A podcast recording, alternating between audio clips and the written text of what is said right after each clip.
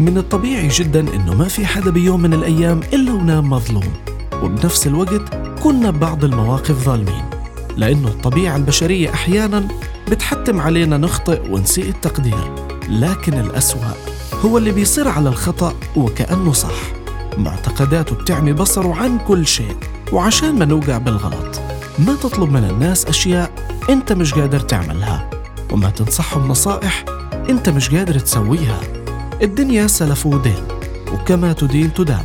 ولهيك ما تندم على أي شخص عملته بطيبة ورد لك إياها قسوة لأنه الدنيا دوارة.